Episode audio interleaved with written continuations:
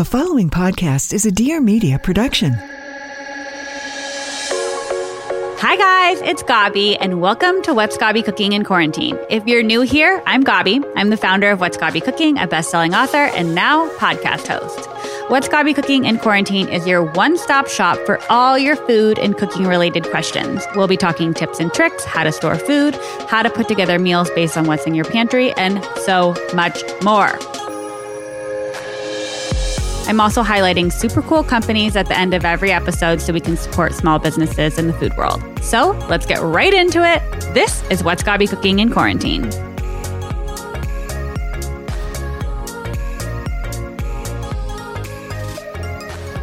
Hey guys, happy Wednesday. I am so excited to be back today with another guest. I want to introduce you to my friend Lauren, who runs a company called Mela Health with one of her best friends from grad school. She is a nutritionist and a dietitian, and she is so smart. We vibe on so many things, which is actually incredible because I feel like a lot of nutritionists and dietitians and I don't see eye to eye. But Lauren and I have had many a conversation on our hikes about you know, different food practices and such. And I just really like what they stand for. They're all about whole foods and giving yourself permission to eat certain things. Basically, eat what you want from a professional. So I'm so excited to have her here today. And away we go. Okay, so without further ado, I want you all to meet my friend Lauren. Say hi. Hi. How are you? I'm good. How are you doing? I'm good. I'm so excited to have you here. A couple weeks ago, we had my mom on the podcast and we talked all about how she raised us and all these different things. And I feel like you and I connected on so many different levels about that when we were on our hike a couple months ago, pre quarantine times it was just like the most incredible three hour long hike. Like I've never hiked for that long and not gotten bored. So I basically wanted to replicate it here so everybody that was listening could get a little insight into it. But first, before we get into it, I want you to tell everyone how you got started, how you got into all this, how you started your company, all that. That was the best hike, by the way. We had so much fun. So much. Thank you so much for having me. I'm so happy to be here replicating our hike conversation. But yeah, so I am a nutritionist and a registered dietitian, and I co founded my practice with my business partner, who also happens to be my best friend from graduate school, Meryl Brady.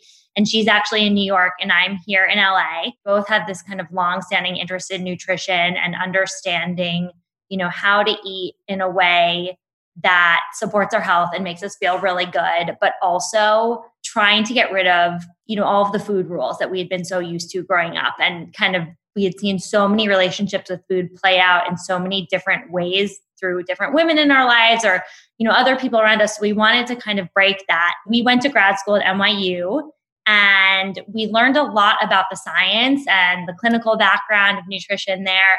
And we got this great foundation and, you know, from there, we really wanted to then help people reshape their relationship with food and learn how to eat in a way that supported their goals, whatever they may be. You know, we work with a lot of weight loss clients, we work with a lot of people who are trying to change their relationship with food, but we wanted to kind of break this pattern of being on or off a diet and this notion that you need to like be on a diet to feel really good and meet your health and nutrition goals and help people you know, learn how to eat in a way that they could sustain for the rest of their life while meeting all their goals. So it's more of a lifestyle change than a quote unquote diet, in your opinion and mine. Absolutely. And I think that's kind of the core of our work with our clients. And I think so many clients come to us and they're so drained just by being on and off a diet their whole life or having these food rules of you know something is good and something is bad and feeling all this like guilt and shame around food it's really liberating and empowering to know that they can eat what they want everything that they want to eat for the most part but also meet their goals. It's just about like behaviors that we practice in our day-to-day life. It's not about you know this very rigid diet so to say that we've been taught is the answer to our health and nutrition goals in the last couple years. What do you think are the food rules that have become trendy that are actually total bullshit? Oh my god. There's so many. More than anything it's this idea that there's like one diet that's the answer, right? So everyone thinks there's like this one diet, whatever it is, you know, whether it's intermittent fasting or keto or just like any type of rigid plan, even one that has a lot of healthy parts of it, that that is the answer. And the reality is, what works for me is going to be so different from what works for you because we're two different people. We have different genetics, but we also, you know, we have different lifestyles in a lot of ways. And maybe you like different things than I like, and maybe certain things are more important to you. So I think, first of all, just like shedding that idea that there is one answer. Because when we work with people, you know, the first thing we do is educate them on how to eat to support their goals and to feel good. But the second thing we do is then we figure out how to make it work for their lifestyle. So anyone that's saying that there is like one diet is kind of like that's kind of the biggest BS of it all. But, you know, then that goes hand in hand with all these diets parts of them can be applied to a different person for a different reason but you know let's get the basics in order first and then we can kind of fine tune from there. So like when someone says don't eat bananas first of all no one ever got fat from eating bananas. Yes this this is what i want to talk about because you're not going to get fat from eating fruit period. No no. And so okay yes some people might be more sensitive to you know the type of sugars that are in fruit and so it might mean fine tuning of how much fruit they're eating and when they're eating it but at the end of the day like this fear of fruit is so misguided because we're focusing on all the wrong things. Like you know i have clients that come to me and they're so afraid of eating bananas but they're doing other things that aren't supporting their health and we're focusing on the wrong things. At the end of the day you know, my belief system and my philosophy is that first and foremost, let's focus on eating whole foods. You know, that's kind of the pillars of eating for health. And so bananas are whole foods and we need to be able to eat them and not feel bad about it. Again, it boils down to the individual and how that fits in your diet but I can almost definitively say that bananas aren't bad. are not bad. they are good. They're very healthy. When you go grocery shopping, do you mostly shop the perimeter of the store? Yes. So grocery shopping obviously looks very different. Well, yes, that's fair. We should definitely acknowledge that. we educate our clients and when I think about how to eat for health, the more whole foods, in other words, the foods that your great grandmother might have recognized, or things that are kind of grown on the farm, you know, out in the fields or from the barn, so to speak, or the sea, those are kinds of the foods we want to focus on mostly because those are the things that are full of antioxidants and fiber and all the key nutrients that we need for health protein, fats, carbohydrates, all these foods that we need in our diet.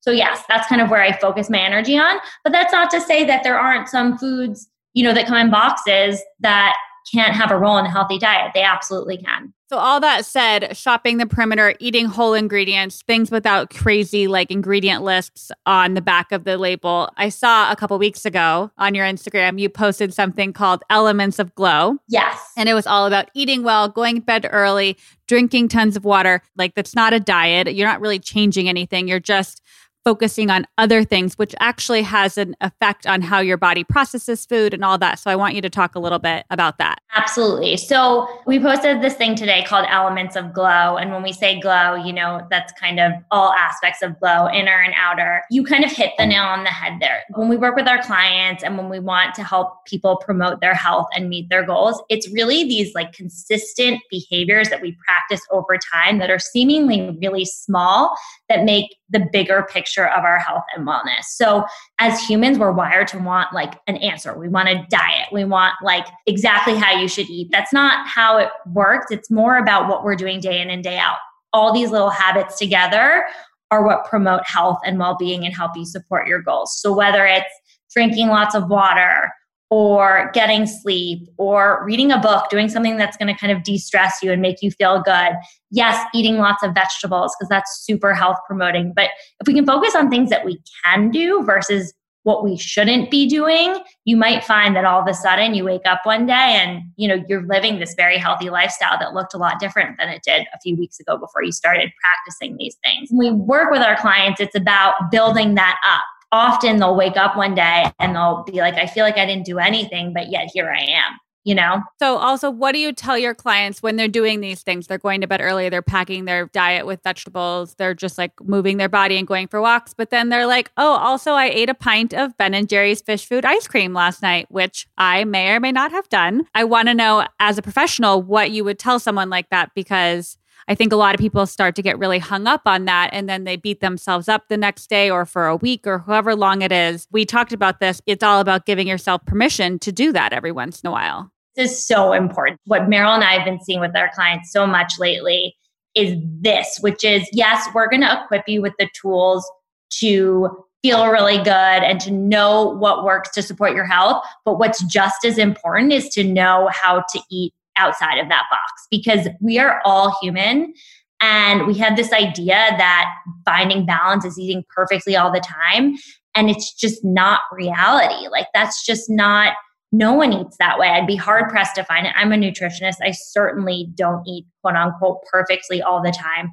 So, when we work with our clients, you know something that we practice with them you know preparing and working through when that happens. And i think the key to that is knowing that that is going to happen that whether it is a pint of ice cream or even something more intentional like going out to jon and vinny's and deciding that you're going to have pizza and pasta and giving yourself the space for that knowing that being healthy is most certainly not all or nothing not dwelling on it when it happens and just getting right back to your healthy habits next day. And you said this on a recent podcast and I loved it. You were so on point when you said it. You eat a certain way and maybe it doesn't make you feel so great and maybe it wasn't what you had planned for.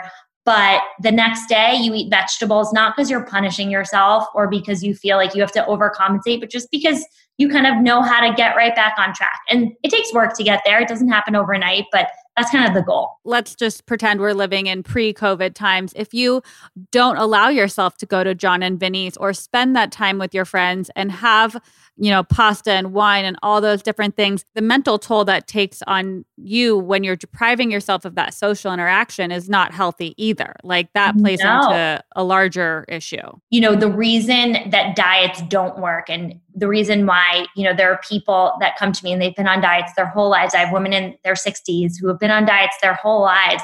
They don't work because they don't teach you how to live outside of that diet. And so you have to be able to eat the things you enjoy, experience things that you love. And food is such a huge part of that. Food is there to energize us.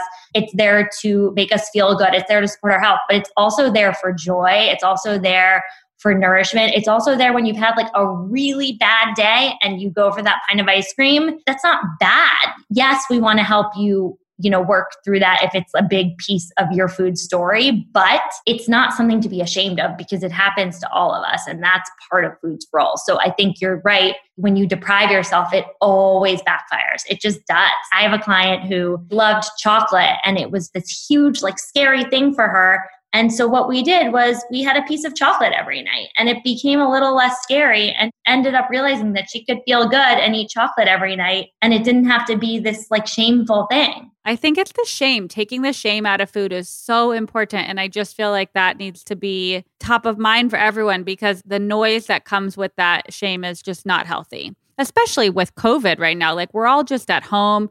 You're not getting to see your friends or hang out with your friends. So you have to do everything in your power to kind of better your mind and be comfortable with your decisions that you're making every day. Coming to the forefront now, and I'm glad that we are having conversations about it. You know, we have this idea that food is good or bad, and we have to kind of break that down so that we can break down the shame a little bit too. And especially with COVID, you know, that I couldn't even tell you how many times a day I hear like I'm afraid to put on my pants and I shouldn't be eating this and I had this and this and like what if we just all kind of acknowledge that like it's okay if that's what's going on, you know, and we can find ways to work around that. Also, what are pants? Like I can't remember the last time I put on pants with a button. Bra? Hard pass on the bra. Really had to think about putting one of those on for our conversation and did because I love you, but you know. I appreciate you, but I'm just wearing a sports bra. Like it's not even a sports bra; it's like a bralette. Like I just feel like this is who I am now. Yeah, mine's a tank top with a built-in, so you know.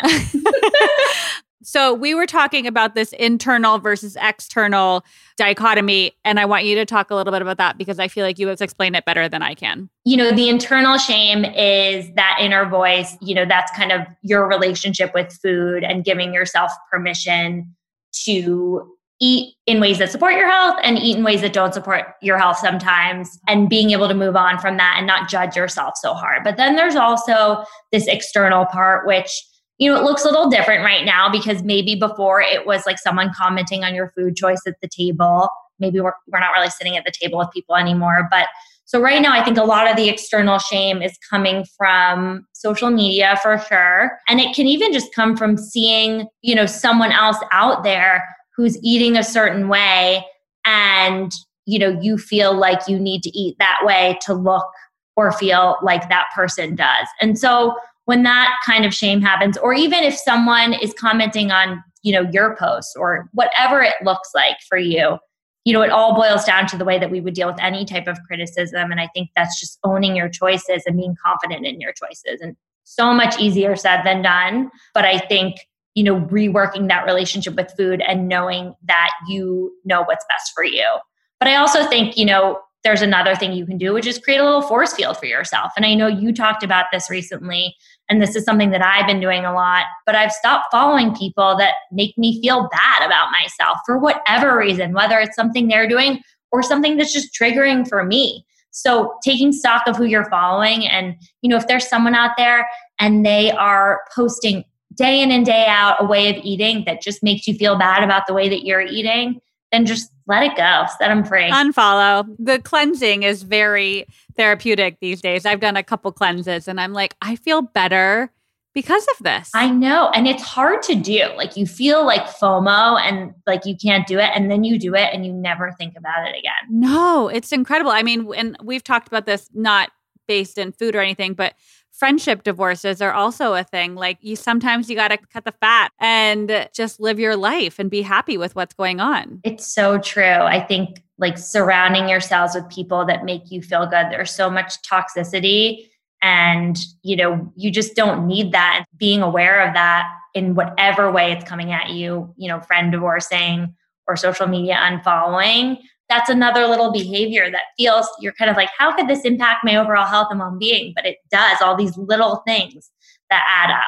If anything's sucking energy away from you, you don't need that in your life, especially right now when it's just like a weird time. Yeah, and the quarantine's sucking enough energy from us, right? so, yeah, last night when I ate my pint of ice cream, I was like, over it. I was like, 2020 is canceled. And then I just ate my feelings in the fish food, which felt totally great. Like you said, like you have the fish food, you move on from the fish food.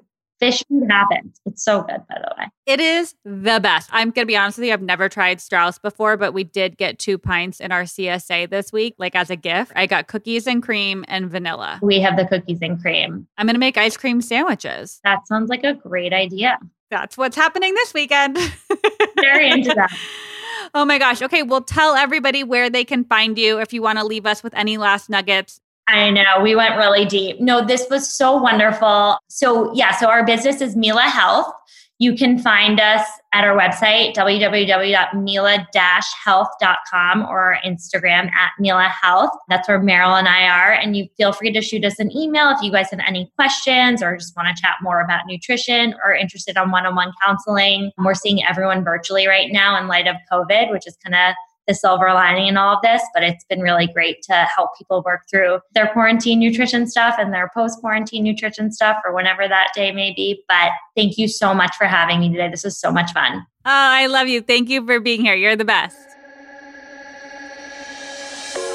All right, that's it for today's What's Be Cooking in Quarantine episode. Be sure to tune in for new episodes on Mondays and Thursdays.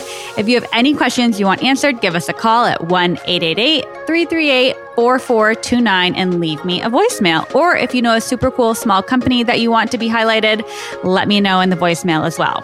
Make sure you subscribe on whatever platform you're using to listen and follow along with What's Cooking on Instagram and Twitter. And for more recipes, check out my website, whatsgabycooking.com. See you guys very soon.